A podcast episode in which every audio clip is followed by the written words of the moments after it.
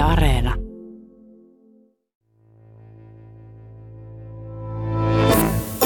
Huikentelevia, kepeitä, hillittömiä, hulvattomia.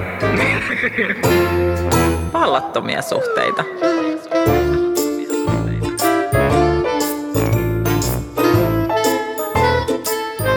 Mä väitän, että parisuhteet otetaan liian vakavasti. Me pidetään kynsin hampain kiinni mallista, jossa kumppanin pitäisi täyttää ystävyyteen, raha-asioihin, seksiin, lisääntymiseen, vanhemmuuteen ja asumiseen liittyvät toiveet. Kaikki muu paitsi uskollinen elämänmittainen suhde alkaa tuntua epäonnistumiselta.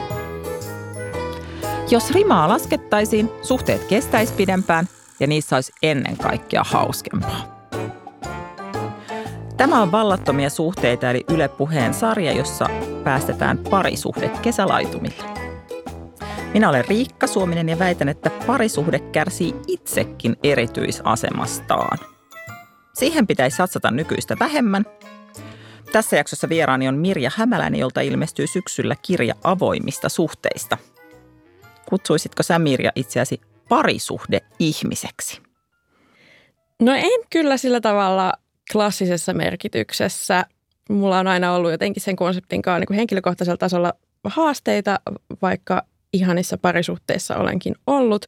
Mutta mä oon parisuhde- ja ihmissuhden nörtti, että ne kiinnostaa mua ihan hirveästi. Ja rakkaus kiinnostaa mua monenlaisella tasolla, mutta siis myös muutkin suhteet kuin vaan parisuhteet. Mun on pakko kysyä, mikä on se perinteinen merkitys, mikä sua tökkii? No ehkä just toi, että siihen laitetaan niin paljon munia samaan koriin ja romantisoidaan tavallaan se riskinotto siinä. Ja sitten tietysti mä ehkä ajattelen, että se on myös muiden suhteiden arvostamisesta pois jonkin verran. Ja sitten juuri nämä, mistä sä kanssa äsken puhuit, että sen pitäisi täyttää niin monenlaisia tarpeita. Mutta sitten samaan aikaan mä kyllä tunnistan, että mä en ole mitenkään niin kuin vapaa näistä ajatuksista. Ja niin kuin itsekin osallistun tai oman pääni sisällä niitä romantisointeja teen. Että en ole yhtään niin kuin sillä tämän asian yläpuolella. Outoahan se olisi, jos jotenkin ihan omalla kaistallaan surffailisi, kun kuitenkin parisuhteisiin liittyy kaikki vakiintuneita käytäntöjä. Mutta sä, Mirja Hämäläinen, oot valtiotieteilijä päivätöissä ajatushautomo Demos Helsingissä, joka tutkii tulevaisuutta ja megatrendejä. Mutta nyt sulta on kuitenkin tulossa kirja avoimista suhteista. Miksi just se aihe kiinnostaa? Varmasti se niin kuin omasta henkilöhistoriasta tulee, mutta että on just näitä asioita aina pohtinut paljon omissakin suhteissa. Mutta mun mielestä, kyllä mä uskon, että ollaan niin kuin monella tavalla yhteiskunnallisessa murrosvaiheessa ja se vaikuttaa monenlaisiin instituutioihin ja instituutioille, jotka on ennen tukenut jonkin muotoisena ihmisten hyvinvointia, niin niihin tulee muutospaineita ja mun mielestä parisuhde on yksi niistä. Ja sitten tietysti siis se on kiinnostavaa, että jos nyt kuitenkin voi sanoa, että vaikka nämä avoimet suhteet on niin kuin ruvennut kiinnostamaan, ei mitenkään ensimmäistä kertaa ihmiskunnan historiassa, mutta niin kuin tällä hetkellä taas tietystä kulmasta, niin kyllä se liittyy sitten niin kuin musta sellaisiin isoihin muutostrendeihin, jota vaikka omassa työssä on pohtinut, kuten esimerkiksi vaikka työmuutos ja digitalisaatio ja kaupungistuminen ja miksei ilmastonmuutoskin.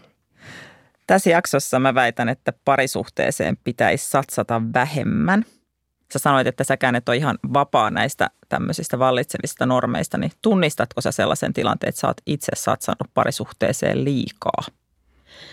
Mä mietin tätä, kun mä tulin tänne ja mä tulin sellaiseen ehkä jännään päätelmään, että en. Ja mä mietin, että onkohan mä ehkä panostanut aina vähän liian vähän. Että mä niinku ehkä ajattelen, että totta kai mä en tarkoita, että ei olisi niinku tehnyt työtä parisuhteen eteen, mutta se on itse asiassa, mun kohdalla mä ajattelin, että se on tosi paljon sellaista työtä, mitä mä niinku haluan itse asiassa itsessäni tehdä. Että niinku, että mä saatan tehdä niinku toimia jossain tilanteessa sillä tavalla, joka vaatii multa työtä, mutta sitten lopulta mä teen sen niinku itteni takia, että mä olisin niinku tyytyväinen itseeni ja jotenkin niinku sellainen ihminen, kun mä haluan olla. Se on musta ehkä eroa sellaisesta, tai sellaisesta, niin kuin, että mä en ole koskaan tehnyt ihan hirveitä uhrauksia tai jotenkin kokenut, että mun pitäisi niin kuin vähentää itseäni tai mitään tämän tyyppistä parisuhteissa. No, ehkä voi olla, että näinkin on joskus tapahtunut, mutta niin kuin isossa kuvassa, kun mä tätä pohdin, niin en koe, että olisin tehnyt liikaa ainakaan töitä. sehän on jotenkin kurja ajatus, jos parisuhteen kukoistaminen tai joku tasapainottuminen vaatisi sellaista, että itseään pitää vähentää tai pitää uhrata jotakin.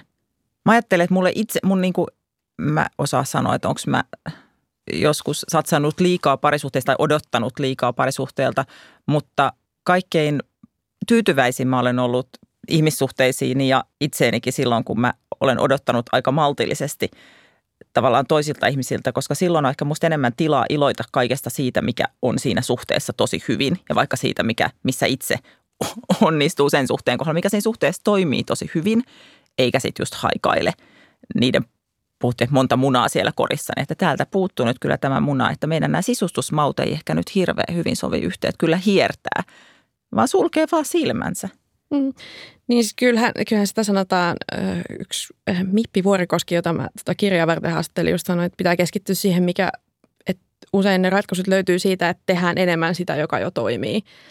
Ehkä usein lähdetään, niin kuin sen, tai se on musta vähän erilainen näkökulma, kun lähtee sen niin kuin ongelman kautta ja niiden, niin kuin, että nämä pitää korjata, mutta että vaan niin kuin keskittyä siihen myönteiseen tekemiseen, niin varmasti jeesaisi monessa. Parisuhteet on ihmisille ihan valtavan tärkeitä, mutta on ne kyllä myös vähän vaikeita ja moni eroaa, vielä useampi pettää ja vielä sitäkin useampi puree hiljaa hammasta yhteen. Ja yksi säännöllinen diagnoosi, kun näitä sitten ongelmia puretaan, on se, että ihmiset eivät ota näitä suhteita tarpeeksi vakavasti. Onko se samaa mieltä? Onko meidän parisuhdekitkan syy se, että me jotenkin ei oteta niitä tarpeeksi vakavasti? Varmasti on sellaisiakin suhteita, ja niin kuin kyllä mä ymmärrän sen, kun puhutaan viime aikoina tai viime vuosina on niin kuin just jotenkin keskusteltu siitä niin kuin häilyvästä suhteesta ja sellaisessa, että ihmiset ei enää osaa sitoutua, kun mahdollisuuksia on paljon. Kyllä tämä on niin kuin varmasti aito ongelma tosi monessa suhteessa. Mä itse ajattelisin sen vakavasti myös niin kuin toisen vastaparin. Sillä voisi olla sellainen niin kuin tietty just kepeys ja ehkä huumori. Että niinku, et useat ne niinku aika isotkin ongelmat, mitä parisuhteissa on, niin jos niistä otettaisiin vähän kauempaa sen katsantokanta, niin ne ei välttämättä vaikuttaisi niin maailman vakavimmilta asioilta.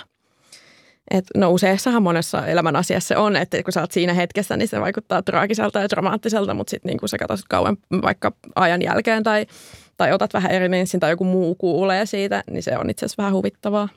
Samahan pätee siihen, että kavereiden parisuuden ongelmat voi vähän niin kuin naurattaa ja niin suhtautuu vähän niin kuin se karikatyyriin, että se on aina se tyyppi, joka tekee sitä ja tätä, mutta jos on itse sitä osapuoli, niin ei naurata niin kuin yhtään. Just näin ja eihän se niin kuin helppoa ole, mutta yleisesti varmaan niin kuin itseen ja läheiseen suhtautuminen sellaisen lempeällä huumorilla on varmaan aika hyvä tapa.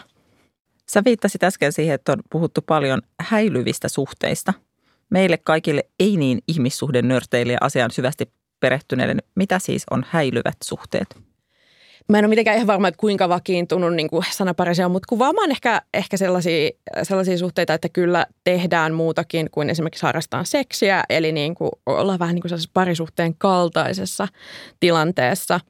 Ja sitten niin kuin toisaalta ei olla kuitenkaan sitouduttu, että toinen saattaa esimerkiksi aika niin kuin mitään sanomatta vaan lopettaa sen suhteen tai ei koe, että olisi mitään velvollisuutta edes niin kuin käydä sellaista mitään erokeskustelua, koska ikinä ei oltukaan sitouduttu varsinaisesti eikä tehdä mitään niin kuin pitkän tähtäimen tulevaisuuden suunnitelmia. Ja tämä varmasti on niin kuin kaikkien sukupuolten ongelma, mutta kauhean tyypillisestihän sitä on kuvattu sillä tavalla, että, niin kuin, että nainen haluaisi sitoutua, mutta sitten mies ei ja näin. Tällaista varmasti on ollut aina, mutta voi siis olla, että se on lisääntynyt vaikka just niin kuin deittiäppejä ja tällaisten kautta.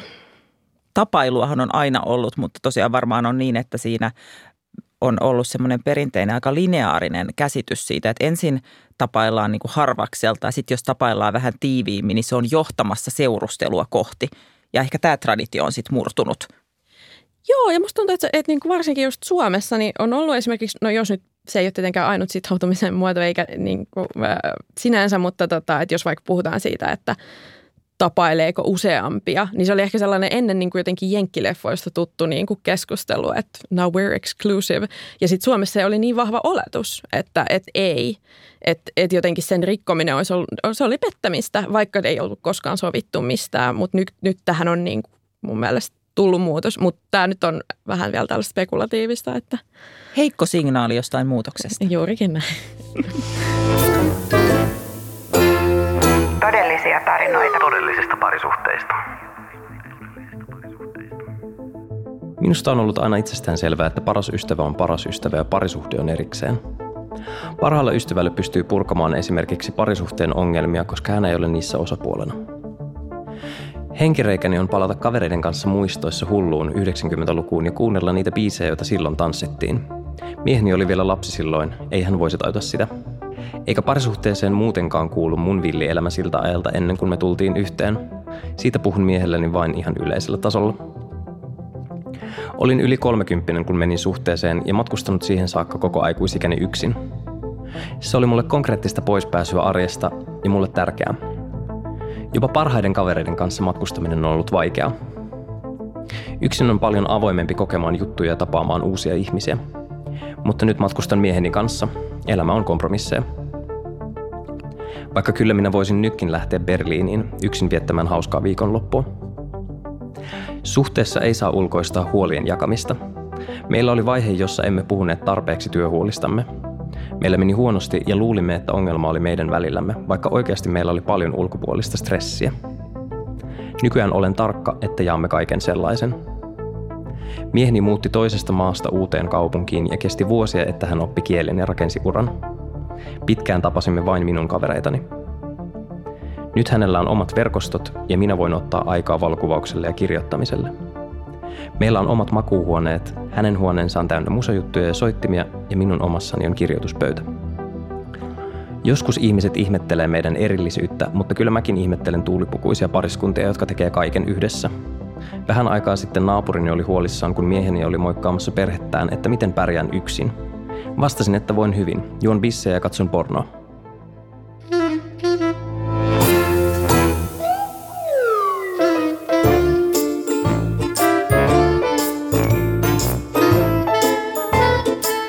Tässä jaksossa puhutaan siitä, pitäisikö parisuhteisiin panostaa vähemmän. Nyt voi hyvällä syyllä ihmetellä, että aina jauhetaan just parisuhteista, kun tutkitustikin yhä harvempi elää sellaisessa. Sen sijaan yksin eläminen ja myös monisuhteet yleistyy. Sä, Mirja Hämäläinen, kirjoitat parhaillaan kirjaa avoimista suhteista, niin missä määrin susta nimenomaan parisuhde määrittelee meidän yhteiskuntaa ja kaikkien, siis myös sinkkujen ja leskien ja eronneiden ja polyamorikkojen, kaikkien elämää? No ihan hirveän paljon. Se on jonkin verran varmaan niin kuin sukupuolittunutta ja sitten toki siihen liittyy niin kuin varmasti muitakin piirteitä, joita ihmisissä on, mutta siis sillä tavalla, että kyllähän se niin kuin edelleen on sellainen niin kuin normien täyttämisen eli menestyksen merkki, jos sulla on vakaa parisuhde sellainen ja sitten se on niin kuin se on myös sellaista niin kuin keskiluokkaista hallintaa tietyllä tavalla, että niin kuin sulla on sellainen selkeä paketti siinä. Että jos sä jollain tavalla siitä poikkeat, niin se on kuitenkin aina, se on poikkeama. En mä tarkoita, että tuolla niin kuin ihmiset tuomitsis sua oikeasti. Mutta ehkä mulle niin kuin vaikka se, että mä oon siis itse yksinhuoltaja äiti ja sitten mä niin kuin itse olin yllättynyt siitä, että kuinka itselle oudolta se sitten kuitenkin tuntui poiketa sellaisesta normista. Että mä en ollut ajatellut, että mulla on minkäänlaisia asenteita yksinhuoltajia kohtaan, mutta sitten kun mä itse olin siinä tilanteessa, mä huomasin, että kyllähän mulla oli jonkinlaisia sisäistettyjä asenteita. Niin toi on nyt vähän samantyyppinen asia mun mielestä. Että se on niin kuin osa ihmisen elinkaarta tai sellaista normatiivista elinkaarta ja se antaa etuoikeuksia ihmisille, jos on sellaisessa niin kuin normaalissa tunnustetussa parisuhteessa. Millaisissa tilanteissa tämä kahden vanhemman normi, vaikka onko se sellaista, että kysytään, että no missäs nyt isi on, joko isi on tulossa tänne pankkiin tai päiväkotiin tai millaisissa tilanteissa sen huomaa? No just tällaisissa ehkä pienissä ja sitten, että miten vaikka yksinhuoltajuudesta puhutaan. Että mulle ihmiset, jotka ei tiedä, että mä oon yksinhuoltaja, saattaa sanoa ehkä vähän tökeröjä asioita. Ei ne niin kuin tarkoita niitä pahalla, mutta että ne viittaa, että yksinhuoltaja äidit sitä ja yksinhuoltaja äidit tätä. Esimerkiksi tätä kirjaa kirjoittaessa tuli jotain siis sellaisia yhdeltä haastateltavalta. Ja mä en ota niitä, tai mä pyrin olemaan ottamatta niitä henkilökohtaisesti, se ei ole mun mielestä niin kuin pahan tahtosta. Ja sitten toki just tällaisia pieniä, että annetaan johonkin ongelmaan ratkaisuksi se, että isä tekee tai isän pitäisi tehdä enemmän ja näin. Ja sitten on niin kuin, että no se on mulle vähän niin kuin, no siis mulla on oikeasti aika todella hyvät tukiverkot ja isäkin kyllä osallistuu lapsen kasvattamiseen, mutta se ei ole niin suoraviivasta kaikille. Ja se on musta edelleen niin kuin sellaisessa perhe- ja parisuhdekeskustelussa kuitenkin se niin kuin normaali, mikä on siis tietenkin hirveän ymmärrettävää ja toki mä oon sitä mieltä, että kahden vanhemman perheelle niitä ratkaisuja pitää tarjota ja näin. Sanoit tuossa, että on sellainen tämä parisuhden normi, joka näkyy monessa asiassa, niin itsekin sitä ajattelee, että on semmoinen avarakatseinen ihminen, mutta jumakauta mä oon mun sinkkukavereille etsinyt siis pareja. Lähettänyt niitä sokkotreffeille ja miettinyt, niin kuin kelannut, että kuka sulle olisi hyvä. Ja osin se on ollut siis heidän taholta ihan toivottua ja se on ollut kivaa ja hauskaa, mutta ei välttämättä ihan aina. Ja silleen, että mikä siinä on, että mä en ole saanut rauhaa ennen kuin jokainen ihminen mun näköpiirissä pariutuu. Että sitä ennen mä en niin kuin nuku öitäni hyvin. Että ehkä voi kokea itsekin semmoisen pienen oman tunnon pistoksen tai tajuta, että miten hirveän voimakkaasti tämä värittää meidän kaikkien katsontakantaa. Joo, ehdottomasti siis toki siis onhan rakkaus ihana asia, eihän sitä niinku, ja onhan niinku sellaisessa rakastumisen tunteessa ja se on niinku tosi ainutlaatuista ja kaikkea. Totta kai sen niinku soisi monille rakkaille ihmisille, mutta sitten kun elämässä on niin paljon muutakin ja sitten kaikille se ei vaan ole niin tärkeää. Se pitäisi kyllä muistaa. Ja jotenkin, että se, että mäkin olen sitä mieltä, että ihmisten välisen kohtaamista on ihan mahtavaa. Tietenkin jos tuntee kaksi sinkkua, niin on ihan silleen, että niin kuin win-win tilanne, miten kiva juttu, kaksi mahtavaa tyyppiä. Niin haluaa tutustuttaa ne toisiinsa, mutta että jotenkin, että ei ainakaan olisi mitään sellaista jotenkin painostavaa piiloagendaa, että kohta kesähäihin tässä itsekin varmaan pääsen, kun olin aamorina. Me varmaan kaikki ollaan aika tämän ajattelun värittämiä. Sen tarinan tekee tosi äkkiä ja näkee ne niin kuin just ihanat lapset ja häät ja kaikki sellaiset, että se mahdollisuus on niin, tai jotenkin sillä lailla ihana ja huikenteleva, että siihen lähtee, vaikka ne riskit on itse asiassa paljon, tai on paljon todennäköisempää, että se ei toimi tuollainen. Parisuhteilla on muitakin kirittäjiä kuin me.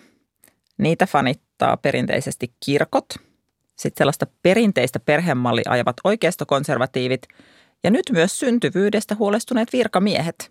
Eli tämä vauvakato Suomessa on saanut musta ihan lisännyt uusia kierroksia koko tähän parisuhdehuoleen.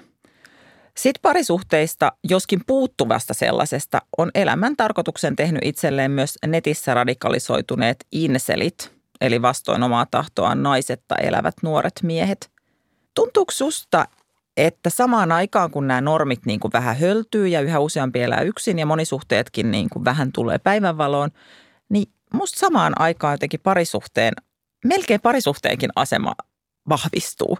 Tai siitä puhutaan ainakin tosi päättäväisesti ja monella suulla. Joo, ehdottomasti.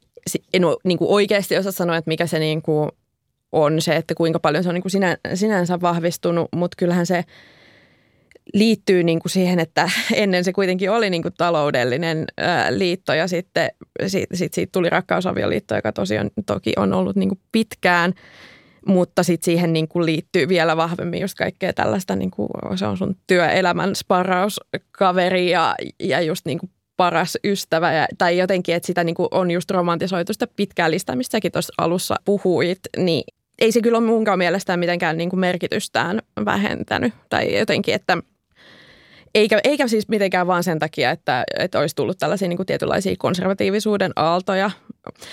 No siis ehkä siinä on se, että kun meillä on niin paljon valinnanvaraa nykyään, niin se tavallaan valituksi tuleminen, se on niin kuin se kokemus, mitä siitä haetaan. Kun tiedetään, että sä avaat niin kuin Tinderin, niin siellä niin kuin näennäisesti on tällainen niin kuin mahdollisten ihmisten ja kohtaamisten buffet, joka ei tietenkään ole niin helppoa, mutta se, siis kuitenkin siltä se vaikuttaa. Niin sitten jos silti joku on niin kuin valinnut sut ja valitsee joka päivä, niin onhan se, niin kuin, se antaa sulle niin kuin ihan toisenlaisen kokemuksen kuin juuri mikään muu asia tässä maailmassa. Niin se ehkä on lisännyt sen niin kuin, että miksi se on korostunut yhteiskunnallisessa keskustelussa.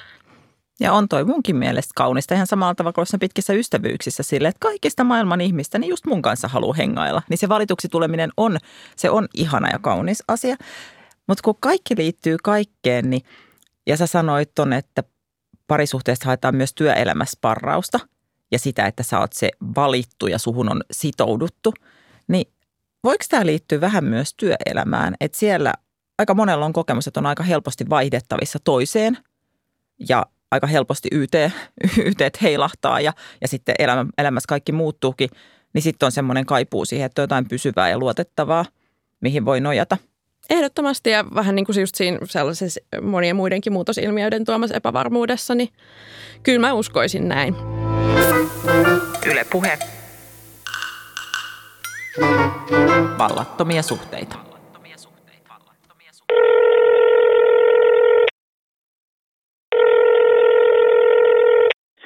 No, sitoutumiskammo on semmoinen termi, jota heitellään aika kevyesti.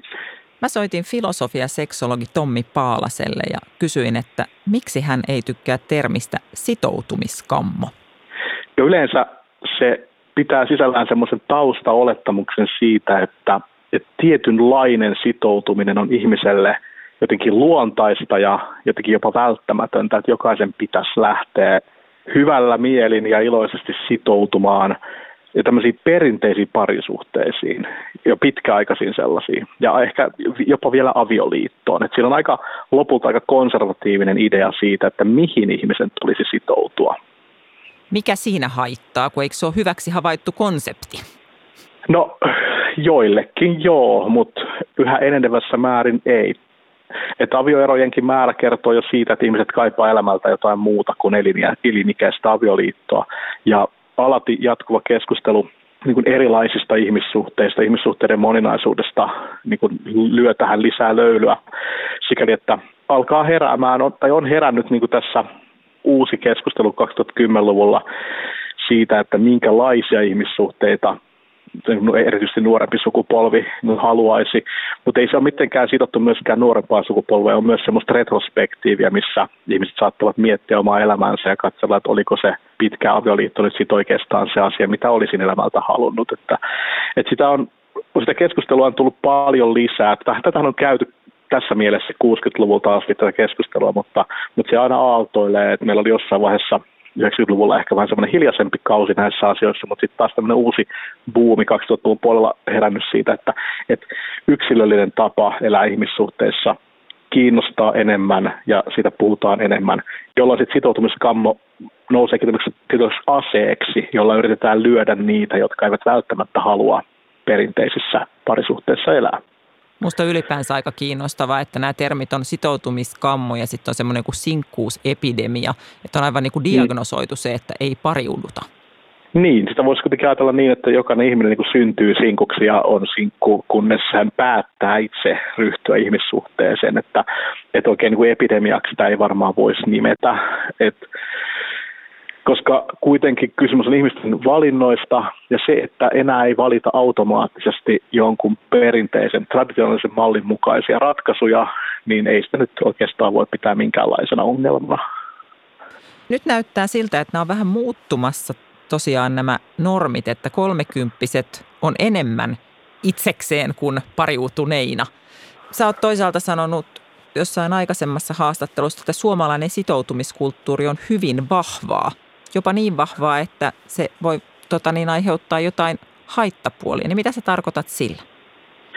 No, tässä kohtaa viittaan usein siihen, että Finsex-tutkimuksessa ja Osmo Kontulan tulkinnoissa ihmisten parisuhdeasenteista on huomattu, että suomalaiset on Euroopan tiukkapiposimmasta päästä siinä, mitä tulee sitoutumiseen ja esimerkiksi niin kuin rinnakkaissuhteiden syrjähyppyjen niin kuin sitten torjumiseen ja vastaavaa. Ja Suomessa on aika kireät asenteet niin kuin siihen nähden, että miten suhtaudutaan siihen, jos kumppani jää kiinni syrjähypystä tai miten ajatellaan ylipäänsä niin kuin tämmöisestä suhteen avaamisesta ja sen mahdollisuudesta, että voisi olla joku kolmas osapuoli jotenkin kuvioissa.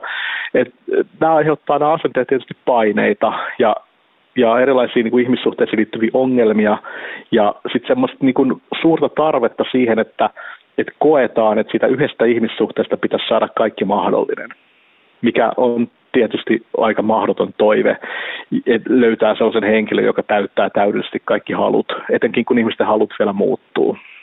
Miten sä toivoisit, että kun asenteet ovat tämä, niin miten sitä voisi tulkita tai voiko suomalaisia rohkaista enemmän oman näköiseen elämään ja mistä se rohkeusta saataisiin lisää? Ilman muuta voi rohkaista, ja se, että asioista keskustellaan yleisesti julkisesti, niin on yksi tärkeä askel siihen, ja se, että tuodaan esille niitä vaihtoehtoja, miten voi elää, miten toiset ihmiset on päättäneet ratkaista ihmissuhdeasiansa. Ja sitten tietysti sellainen niin ehkä positiivinen puhe siitä, että ratkaisuja voi tehdä, jokaisella on oikeus niihin, ja sitten vähän torjua myös sitä semmoista, jotenkin semmoista keskustelua, jossa niin kuin käytetään tämmöisiä tervejä kuin sinkkuusepidemia tai sitoutumiskammo tai kevyt suhteet, että jolla niin kuin jollakin tavalla vähän niin kuin arvostellaan sitä, että ihminen valitsee jotain muuta kuin perinteisen parisuhdemallin, niin sitä voi niin kuin purkaa sitä arvostelua ja kritiikkiä ja tuoda silleen niin kuin semmoista keveyttä siihen, että ihmisellä on oikeasti vapaus valita. Ja yksi semmoinen hyvä niin kuin lähestymistapa, mitä mä itse välillä käytän tässä asiassa, on se, että sen sijaan, että puhutaan niin kuin jotenkin niistä ihmissuhteista, niin puhutaan esimerkiksi omista haluista. Puhutaan siitä, että mitä sinä haluat elämältä, koska, tai ihmissuhteilta tai toisilta ihmisiltä tai seksiltä, koska aika monesti ihmissuhteisiin mennään niin kuin jotenkin sen normaali kaavan mukaan, mihin on helppo lähteä, koska se me ollaan opittu useimmiten meidän lapsuudessa, sitä vahvistetaan erilaisissa medioissa, kaikki rakkaustarinat niin kuin etenee aika tietyllä tavalla. Eli kysytään ennemmin, että mitä sä haluut, kuin että mennään siihen valmiiseen malliin siitä, että miten tämän homman kuuluisi mennä, koska ei sen kuulu mennä mitenkään. Se kuuluu mennä niin kuin ihmiset itse päättävät sen menevän.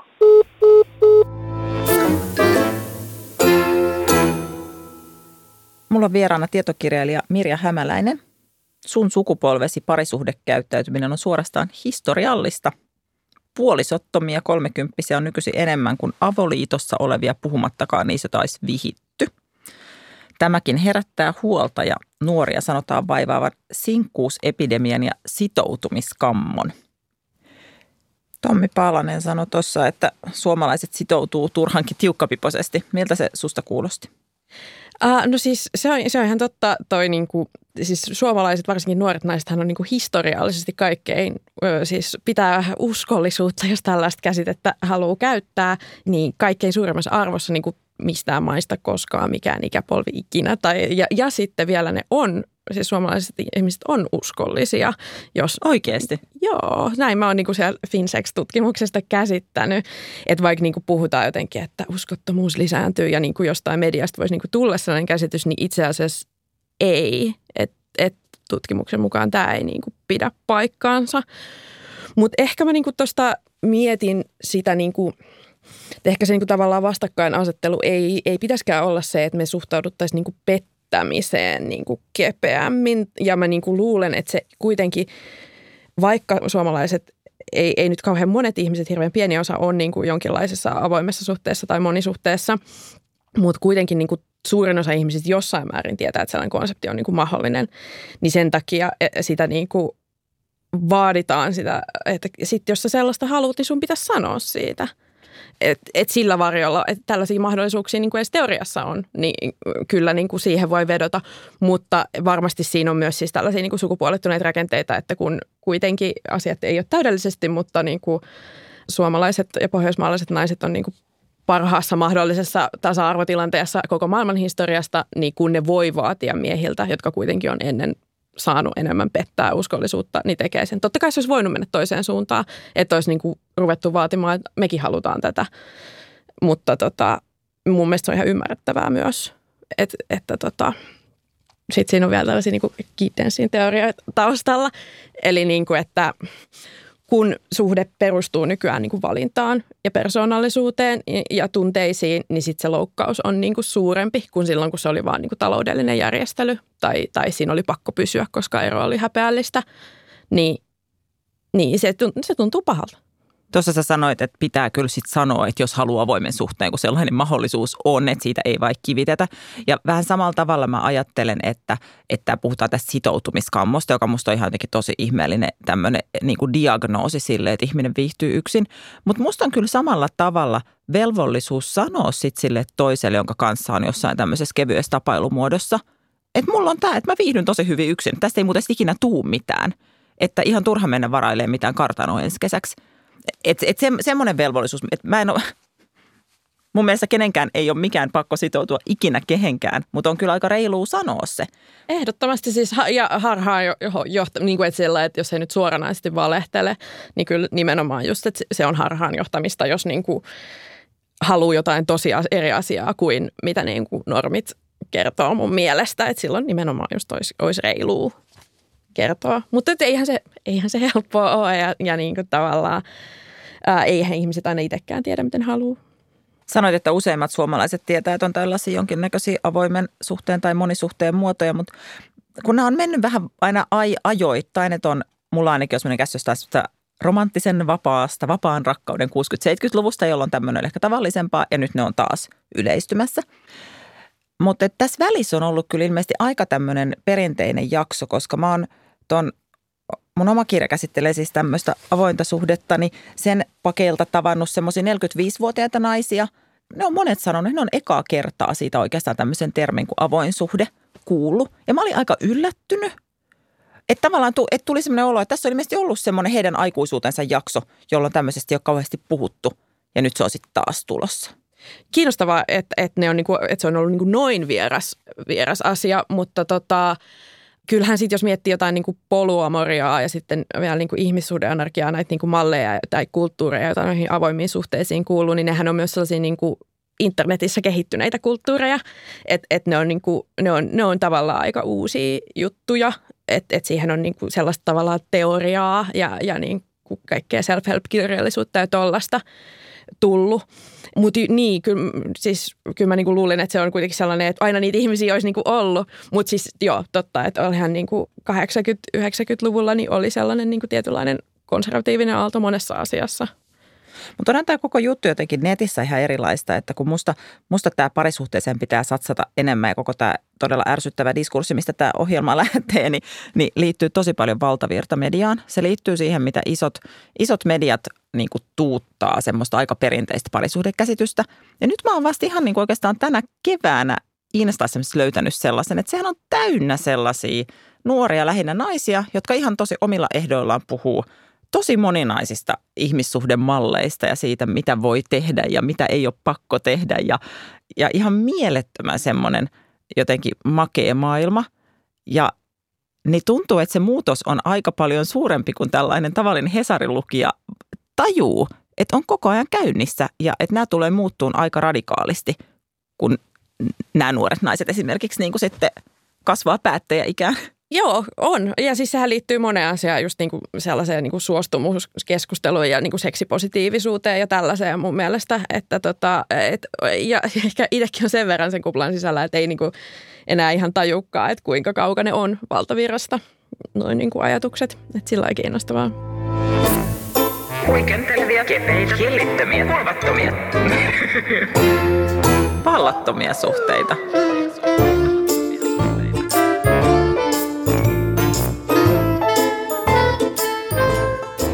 Tämä on kesäsarja Vallattomia suhteita, jossa annetaan kyytiä totutuille hokemille rakkaudesta ja seksistä.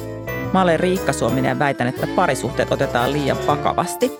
Ja mä viittaan siihen, että yhdessä suhteessa odotetaan liikaa asioita. Parisuhde sitoo juridisesti ja taloudellisesti sen osapuolet toisiinsa. Jos on naimissa, siitä ei pääse edes irti sillä, että molemmat osapuolet haluaa, vaan sitten valtiolla on se puolen vuoden niin kuin harkinta-aika. Sitten vanhemmuus ja lasten kasvattaminen, joiden ajatellaan kuitenkin vielä tapahtuvan ydinperheissä. Ajankäyttötutkimukset osoittaa, että me nähdään vähemmän ystäviä ja sukulaisia, ja sitten kaikki sosiaalisetkin paineet kohdistuu siihen siippaan. Ja koska uskottomuus tuomitaan, niin myös seksuaalinen tyytyväisyys on sen puolison kontolla. Ja sitten niin kuin tämä vakavasti ottaminen näkyy mun mielestä näiden, niin kuin, näiden rakenteiden lisäksi niin myös siinä, miten paljon media tuuttaa meille näitä. Tässä 5 merkkiä, joista huomaat, että parisuhteesi rakoilee. Et samaan aikaan, kun niinku me puhutaan, että yhdeltä ihmiseltähän ei voi odottaa kaikkea, niin just sitähän me koko ajan taidetaan tehdä. Ehdottomasti just näin. Ja siis sehän on ollut sellainen jotenkin niin kuin myös feministien monogamia kritiikki tietyllä tavalla, että parisuhde ja esimerkiksi naiset kauemmas toisistaan, jolloin he eivät voi järjestäytyä, tällainen niin kuin heteroparisuhde, että sitten jotenkin, niin kuin, että kun, että se on jonkin verran muista sukupuolittunutta, että se liittyy naisiin vahvasti, että pitää panostaa siihen ja tehdä sitä työtä. Että nainen on niin kiireinen himassa leipomassa pullaa, että se ei mihinkään naisasioihin. Ja siis ehkä myöskään niinku rakentamaan niinku ihan sellaisia niinku kaveriystävyyssuhteita muiden naisten kanssa, että se niinku atomisoi niinku koteihinsa. Mutta siis on totta. Ainakin se on yksi näkökulma siihen mun mielestä. Mutta on totta, koska mun mielestä omassa kaveripiirissähän tavallinen keskustalaisuus, että olisi ihana nähdä, mutta ei ehi. Niin. Ja ei meistä nyt ketään ole onneksi lukittu himaan, mutta se vie aika paljon, se kodin pyöritys vie aika paljon aikaa. Sitten varsinkin ehkä se standardi, itsekin sisäistämä standardi on aika kova siinä, että kotona pitää olla tietyn siisteystä ja tietyn kauneusta ja lapsilla pitää olla sointuvia vaatteita, ainakin puhtaita vaatteita ja harrastuksia. Niin sitten se, koska mä kyllä tunnistan, että olisi ihana nähdä, mutta ei ehi. Ja sitten pitää sieltä parisuhteesta tehdä sitä parisuhdetyötä ja se on... Ei tietenkään aina, ja ihmiset on lopulta aina erilaisempia kuin niinku sukupuolet, mutta kyllähän sitä niinku helposti ajatellaan, että se on naisen vastuulla, koska olemme parempia näissä tunneasioissa tietenkin. Ja sitten tähän niinku teoriaan kuuluu myös se, että miehet hyötyy tästä työstä, ja se vaikuttaa sitten siihen, mitä naiset panostaa niinku uraan ja kaikkeen tällaiseenkin. Tämä nyt on näkökulma siihen. Mutta onko semmoisia asioita, mitä parisuhteesta ei missään nimessä sun mielestä saa ulkoistaa? Joka on niin ytimessä ja pyhää? Hyvä kysymys. No en mä tiedä, ehkä mulla on vähän jotenkin niin vieraantunut tavallaan sellaisesta niin kuin normiparisuhdekeskustelusta ne omat näkemykset, että mä niin kuin, kun tietää, että ihmiset niin kuin räätälöi monissa malleissa niin paljon niitä omia sitoumuksiaan ja omia suhteitaan. Että esimerkiksi vaikka ihmissuhdeanarkiassa toi on niinku se juttu, että, niinku, että sä et enää tee mitään oletuksia, että mihinkään suhteeseen. Milleen ne sitten tekee? No siis tämähän on, niinku, tämä on musta vielä niinku tietyllä tavalla aika sellainen niinku teoreettinen koko käsite, mutta siis että periaatteessa siihen kuuluu se, että ensinnäkin sun, niinku, sä voit pitää sun kämppissuhdetta, joka on täysin platoninen, ihan yhtä tärkeänä kuin jotain ihmistä, jonka kanssa sulla on romanttinen suhde ja sä harrastat seksiä, mutta sä vältät sitä niinku hierarkisuutta ja sit sä voit niinku erottaa vaikka, että sulla voi olla romanttinen pitkäaikainen suhde johonkin ihmiseen, joka ei halua lapsia, mutta sit sä silti hankit ne lapset jonkun toisen kanssa ja tää ei niinku, se ei ole niinku epäonnistuminen. Se niinku ajatus ainakin on. Toihan kuulostaa siis ihanalta. Mikä epäonnistuminen toi voisi olla? Niin, siis joo.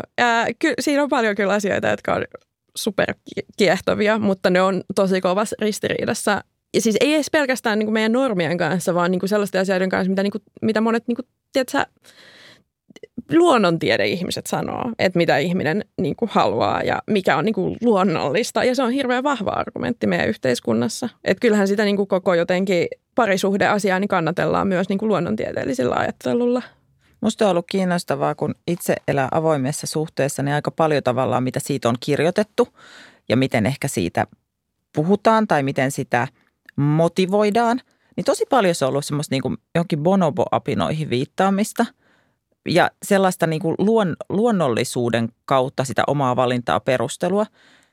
Ja se tuntuu mulle jotenkin ihan hirveältä, että mä niin kuin ilolla myönnän, että mä teen tosi monia epäluonnollisia asioita, että ilolla popsin antibiootteja ja olen lentänyt elämässäni lentokoneella, mikä on musta ihan super epäluonnollinen asia. Niin kuin jumakauta, kaiken näköisiä juttuja me tehdään, jotka ei mitenkään niin kuin luonnollisesti motivoitua. Mutta sitten jotenkin tässä tuntuu sit monille ilmeisesti tärkeältä nojata siihen niin kuin johonkin sitten evoluutioon.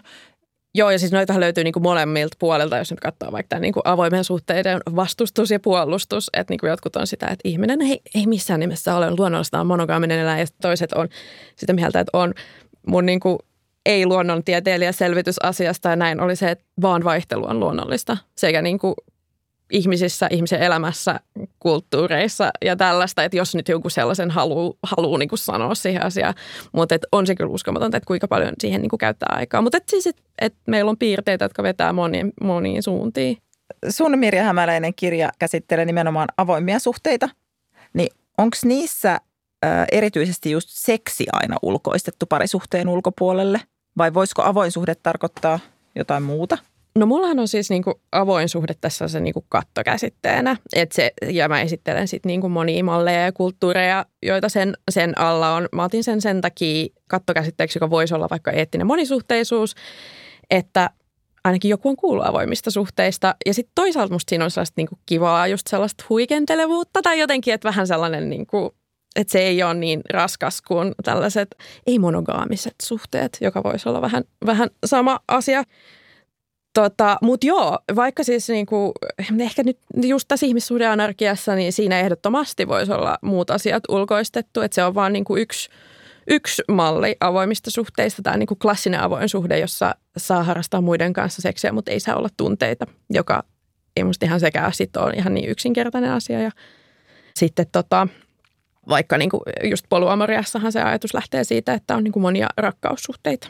Mutta kova tarve, vaikka ihmiset on tälleen avoimia ja avarakatseisia harrastaa avointa suhdetta, niin kova tarve sitten säännöille, että mutta tunteita ei saa olla. Että. Niin. Ja sitten se oli musta kiinnostavaa, että niinku ihmiset, joita mä haastattelin tällaisesta niinku, nimenomaan niinku täällä avoin suhde, eli niinku, että saa harrastaa muiden kanssa seksiä, niin kuitenkin sitten harva oli niinku kauhean ehdoton siinä tunneasiassa, että et enemmän se oli sellainen, että niinku, että tunteet kuuluu elämään, että sit jos niitä tulee, niin sitten keskustellaan. Ja jotkut oli vähän niin kuin, että niiden suhteen malli niin kuin faktisesti nyt oli ehkä avoin suhde, mutta sitten ne oli vähän sillai polycurious, että, niin kuin, että jos tulisi joku ihminen, joka vaikka sopisi tähän meidän elämään tai kolmanneksi tai sitten, että tulisi joku muu tilanne, niin että se, että tulisi joku toinen rakkaussuhde, ei välttämättä tarkoittaisi tämän loppua.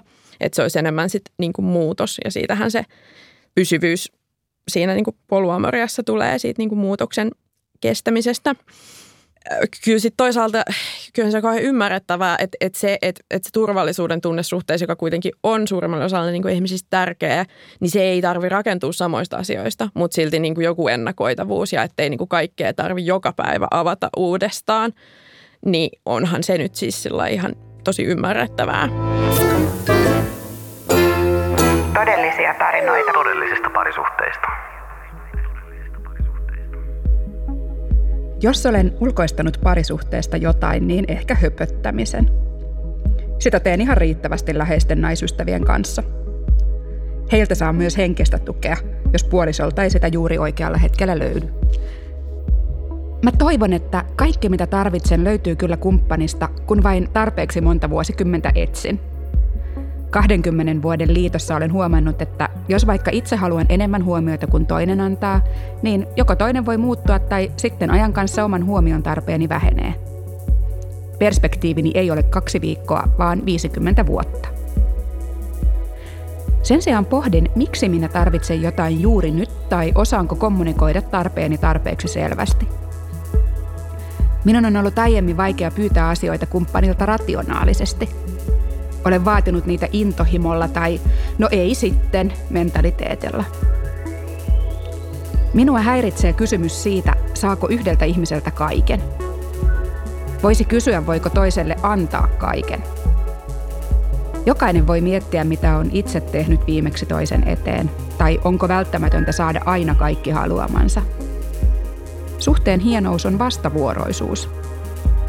Ehkä olisi parempi miettiä, saanko minä elämältä kaiken, mitä haluan.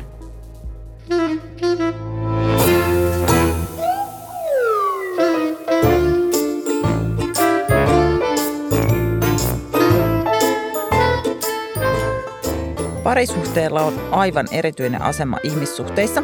Se on te-suhde. Ystäviä voi olla monta, ja ne suhteet ei ole mitenkään samalla tavalla latautuneita. Ja mua provosoi, siksi mä tähän sääntöihin ehkä tartuin, koska mua provosoi se, että parisuhteessa on niin paljon rajoituksia. Jopa niin, että asiantuntijat väittävät, että parisuhde, jossa ei ole mitään rajoja, ei ole suhde enää ollenkaan. Ja erityisesti seksiin, että tavallaan, että jos saa kerran harrastaa seksiä kenen kanssa vaan, niin sitten ei ole kyllä enää mikään suhde. Mä en ymmärrä, miksi säännöt määrittää ihmissuhteita. Että ystävyyssuhteissa ei mun mielestä ole mitään rajoja ja silti ne on usein helpompia ja toimivampiakin kuin parisuhteet. Että parisuhteiden tämmöinen ylenpalttinen mystifiointi, ne ei palvele ihmisiä, vaan johtaa sitten suhteiden kontrollointiin. Näetkö sä tämmöistä parisuhde versus ystävyys, helppous, säännöt? Näetkö sä jotain eroa? Siis ihan ehdottomasti. Ja niin, en tiedä mistä se sitten niinku tulee. Kai se se halutaan pitää niinku erityislaatuisena. Se niinku, ja siis, et se on niinku sellainen tietynlainen niinku turvasatama, jossa saa niinku esittää sellaisia tietynlaisia outoja niinku vaatimuksia johonkin, jotka voi jossain muussa tilanteessa olisi niinku yksityisyyden loukkauksia ja hallintaa ja kaikkea tällaista. Eikä tietenkään kaikissa parisuhteissa tehdä näin, mutta niinku, ja siellä esimerkiksi saa käyttäytyä huonommin, kun, ja sitä pidetään helposti niinku läheisyyden merkkinä. Ja se siis totta kai se niinku joskus onkin sitä, ja se tulee niinku sen kautta, että hän tietää minut huonoimmillani tai tuntee minut huonoimmillakin, niin silti rakastaa, niin onhan se niinku läheisyyttä. Että kyllähän mä sen niinku ymmärrän. Mutta. Sanoit tuon sanan turvasatama, jossa halutaan tämmöistä niinku sitten erityislaatuisuutta, niin parisuhteista nimenomaan haetaan turvaa. Mutta se nykyaikainen muoto, johon liittyy valtavat paineet ja odotukset, niin tekee musta siitä lähinnä vaan haavoittuvamman. Koska juuri turvallisuuden kannaltahan on erittäin huono taktiikka, että sun asumismuoto, rahat, seksi, vanhemmuus, ystävä on kaikki samassa tyypissä. Ja älyllinen stimulanssi ja sparraus ja harrastuskaveri, niin kuin mitä kaikkea siinä on. Niin jos sille käy jotain, niin menee kaikki. Ja tämmöinen amerikkalainen psykologian professori kun Eli Finkel on kirjoittanut, että avioliitto hyötyy siihen ladatuista kovista odotuksista niin kauan kuin menee hyvin. Ja sitten kun menee huonosti, niin se vaan pahentaa sitä kriisiä. Mistä nämä valtavat odotukset niin kuin kumpuaa ja olisiko turvallisempaa olla vähän semmoinen polyamoristihenkinen ja tai parisuhde? Ihmissuhde anarkisti. Niin just, jolla olisi niin kuin yksi kämppis ja yksi lapsen isä ja yksi rakastaja ja kaikkea. No riippuu varmaan tilanteesta, mutta joo, oishan se tavallaan. Et niin kuin, koska sitten se toinen vaihtoehto on, että sun pitää niinku itse hoitaa ne kaikki asiat itsellesi ja olla niinku jotenkin oman itsesi perhe ja taloudellinen tuki ja vanhempi ja kaikki mahdollinen. Kyllä se mun mielestä on niinku vaihtoehtoinen malli. Et kyllä siinä on niinku eheä jonkinlainen narratiivi, joka voisi myös tarjota sen, että niinku niitä jaettaisiin useampaan suhteeseen. Mutta siis samaan aikaan niin aika iso juttu ja siinä sitten joutuu ylittämään ja kyllä se on niinku ihan oikea asia myös niinku yhteen ihmiseen kiintyminen ja niinku sellainen rakastuminen ja kaikki tällaiset asiat ja se niinku ykseyden tunne, mikä siitä tulee. Et eihän sen ylittäminen ole mitenkään, mä sanon, että sitä tarvitsisikaan aina tehdä, että jos haluaa sukeltaa siihen, että tässä on kaikki, niin okei, kannattaa ehkä varautua siihen, että se on niinku muutaman vuoden aivokemiallinen vaihe. Mutta ja sitten sulle tulee niinku muunlaisia ajatuksia siitä ja että niinku hyvä suhde tarvii myös sitä niinku erillisyyttä, mutta samaan aikaan on se tosi houkuttelevaa.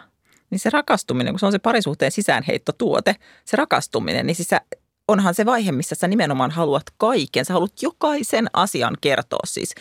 Jokaisen palan ruokaa, mitä sä oot syönyt, jokaisen hauska vitsi, minkä sä oot kuullut, jokaisen niinku ideasta haluat kertoa nimenomaan sille yhdelle ja mennä jokaiseen paikkaan sen kanssa ja herätä jokainen aamu sen viereltä ja sitten yhtäkkiä siinä onkin muodostunut parisuhde ja kaikki munat ovat siellä yhden ihmisen taskuissa. Niin, ja siis se vaatii niinku sitoutumista tietynlaiseen niinku erilaiseen arvomaailmaan, jos sä haluat rakentaa sen tosi. Siinä vaiheessa sulla täytyy olla jotain vähän niinku sitä tunnetta isompaa, jonka takia sä järjestät elämäsi jollain toisella tavalla. Vaikka niin kuin polyamorisessa ajattelussa niin kuin se rakastumisen vaiheelle on annettu vähän tällainen niin kuin new relationship energy tavalla, että sille on niin kuin jotenkin ehkä, sieltä on yritetty ehkä viedä sellaista niin kuin mieletöntä kaoottista voimaa, joka siihen on aina kuulunut tietyllä tavalla. Ja niin kuin sanoit, että no tämä on tällaista, mutta silti sä et välttämättä luovu niistä sun aiemmista sitoumuksista. Ja se antaa niin kuin sitä turvaa sitten, että vaikka muita ihmisiä tuleekin, niin se ei tarkoita niin kuin loppua. Parisuhteisiin liittyy myös sukupuolten välinen tasa-arvo. Varsinkin tietenkin heterosuhteisiin liittyy sit aina myös nämä sukupuolten väliset tasa-arvot.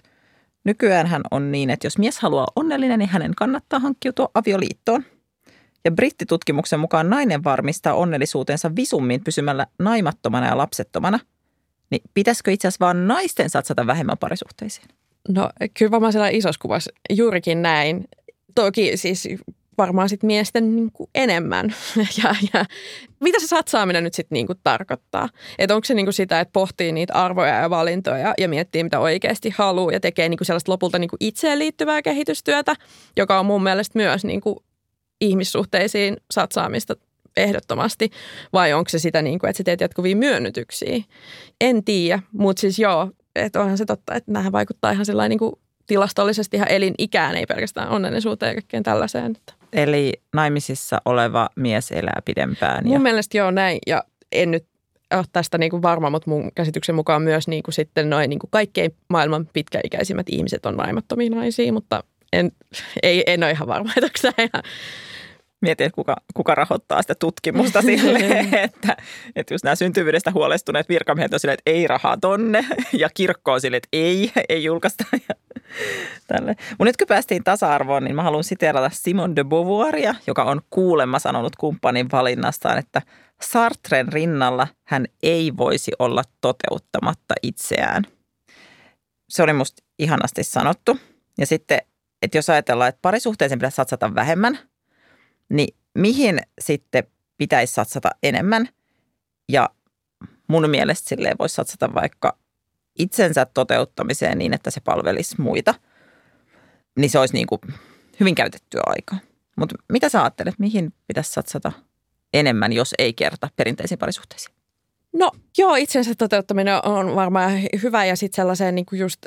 Eettiseen pohditaan siitä, että mitä mä haluan, ei niin kuin jotenkin sellaiseen vaan vellomiseen, niin kuin ehkä sellaisissa yksin omissa, miten toteutan itseni parhaiten, mutta millaisen maailman haluan ja mitkä asiat on mulle tärkeitä.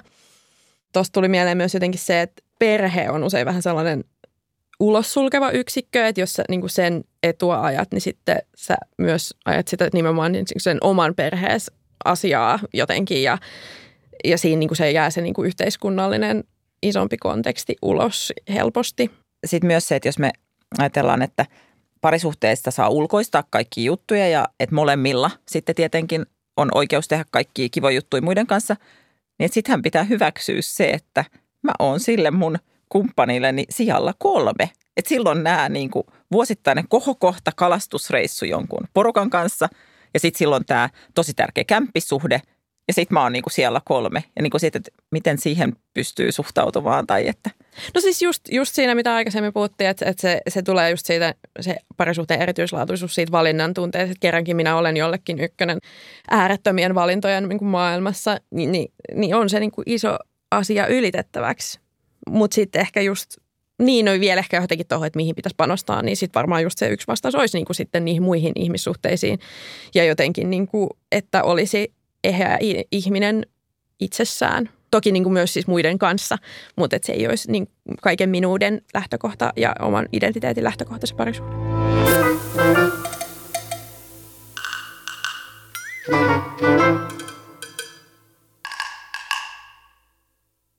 Tämä on Vallattomia suhteita ja mä olen Riikka Suominen. Tähän loppuun mä haluan antaa kirjavinkin. Mä en tiedä, onko sä lukenut Marjo Vilkon romaania Vilpitön sydän? En, oliko se siis se, jossa naisella on suhde ja sitten siihen he haluaisi lapsen, mutta se ei onnistu. Ja sitten tämä mies, joo mä oon lukenut siitä, mutta en sitä kirjaa. Se on ihan huippumahtava. Siinä siis se perustuu Vilkon omaan elämään ja hän rakastuu itseään aika paljon nuorempaan mieheen. Ja sitten siinä vaiheessa, kun lapsen hankinta on ajankohtaista, niin hän ei enää voi itse saada lapsia. Sitten sovitaan, että tämä mies voi sitten tahollaan hankkia lapsen. Mutta Marja Vilko on lehtihaastattelussa sanonut, että polyamoria on romanttisempaa kuin sarjamonogamia. Eli sarjamonogamia on siis tämä nykyisin suosittu malli, jossa on ihan ok, että vaihtuu kumppani, mutta niitä aina saa olla kerrallaan 1. Eli kun rakkaus hyytyy, niin sitten erotaan ja rakastutaan seuraavaan. Niin Vilkosta ei ole mitenkään romanttista, että lempataan kumppani heti, kun se romantiikka arjesta hiipunut, vaan että polyamoriassa tämmöiset pitkät ihmissuhteet on sitten mahdollisia. Niin tietokirjailija Mirja Hämäläinen, miltä tämä susta kuulostaa? Että onko sinusta niinku todellista romantiikkaa pitää tai eksien haaremia ehkä siinä ympärillä? Tai? No jos haluan käyttää tällaista orientalistista haaremi-sanaa. No mutta siis joo, kyllä mun mielestä tuossa on tosi paljon sitä niinku polyamorian ydintä mun käsityksen mukaan. Että kaunista ja romanttista ja rakkautta on se, että se kestää myös just niitä olosuhteiden ja ihmissuhteiden muutoksia. Ja sitten toisaalta niinku, siis sellaista niinku hyvää sellaista monogamiakulttuuriin kyseenalaistamista, niin kuin että romanttista olisi just sellainen tietynlainen vaan niin kuin uskollinen suhde, niin kyllä se kuulostaa musta, munkin mielestä kaunelta. Ja just ehkä tuohon vielä niin kuin eksiin, niin sehän niin kuin vaikuttaa tosi paljon se ajatus siitä niin myös suhteisiin juurikin vaikka entisiin kumppaneihin, että just se niin kuin monogamia oletus, tai niin kuin, että se ei ole vaan se, mitä se vaikuttaa siihen nykyiseen parisuhteeseen, mutta että usein sit niitä aikaisempia pitää vähän sillä demonisoida ja niiden kanssa ei saa viettää aikaa ja ne on niin kuin aina vähän sellainen outo uhka. Niin mun mielestä tosi monissa avointen suhteiden malleissa on niin kuin purettu tosi hienolla tavalla ja niin kuin tehty mahdolliseksi sellainen uudenlainen niin kuin pysyvyys ihmissuhteissa niin kuin verkostona, eikä vaan, niin kuin vaan sellaisena joo tai ei. Tämän jakson alussa mun teesi, että parisuhteeseen kannattaisi satsata vähemmän. Ja ollaan tässä todettu, että siitä ei varmaan ainakaan mitään haittaa, että satsaa muihin ihmissuhteisiin ja satsaa itsensä kehittämiseen ja maailman parantamiseen. Ja sit sä oot käyttänyt sellaisia ihania sanoja kuin huikentelevuus ja kepeys, jota mä ajattelisin, että se, vaikka miten satsaisi parisuhteeseen, niin nämä kannattaisi kyllä muistaa, että turhan paljon kepeyttä ja huikentelevuutta harvan ihmisen elämässä on. Saatko sä jotain oivalluksia? Sain, vaikka mitä. Apua. Siis kyllä toi, niinku, kun sä laitoit mulle mailia tästä teemasta, että niinku työasia, niin sitä kautta mä itse asiassa niinku lähdin vielä pohtiin niinku sukupuolten eri asemaa siinä. Ja se on musta kanssa tosi kiinnostavaa ja musta tuntuu, että sellainen, mitä niinku suuri osa ihmisistä ei ihan niinku hahmota. Et kuitenkin se, niinku, et kuka siitä sit hyötyy. Ja keneltä se on niin kuin muista asioista pois, kun sitä työtä tehdään, niin siitä ei ehkä ole, ihmiset ei ole kauhean rehellisiä siitä itselleen eikä muille. Tässä on vielä muutama väite, johon pyydän, että sanot kuumaa vai kylmää. Saako yhteen jäädä pelkästään lasten vuoksi? Kuumaa. Saa. Kaikki saa tehdä, mitä ne haluaa. Ennen pariutumista pitäisi suorittaa parisuhdeajokortti. Kylmää. Parisuhteen huoltoseksi. Kuuma. Hyvä. Kiitos tietokirjailija Mirja Hämäläinen. Kiitos.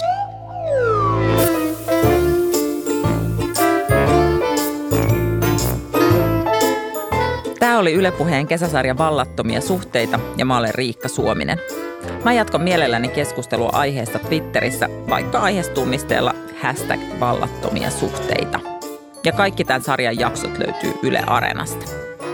Instagramissa on äänestys siitä, onko suhteessa tärkeämpää rakkauden roihu vai se, että tullaan arjessa toimeen. Pankaa ranttaliksi, kuullaan taas. Moikka!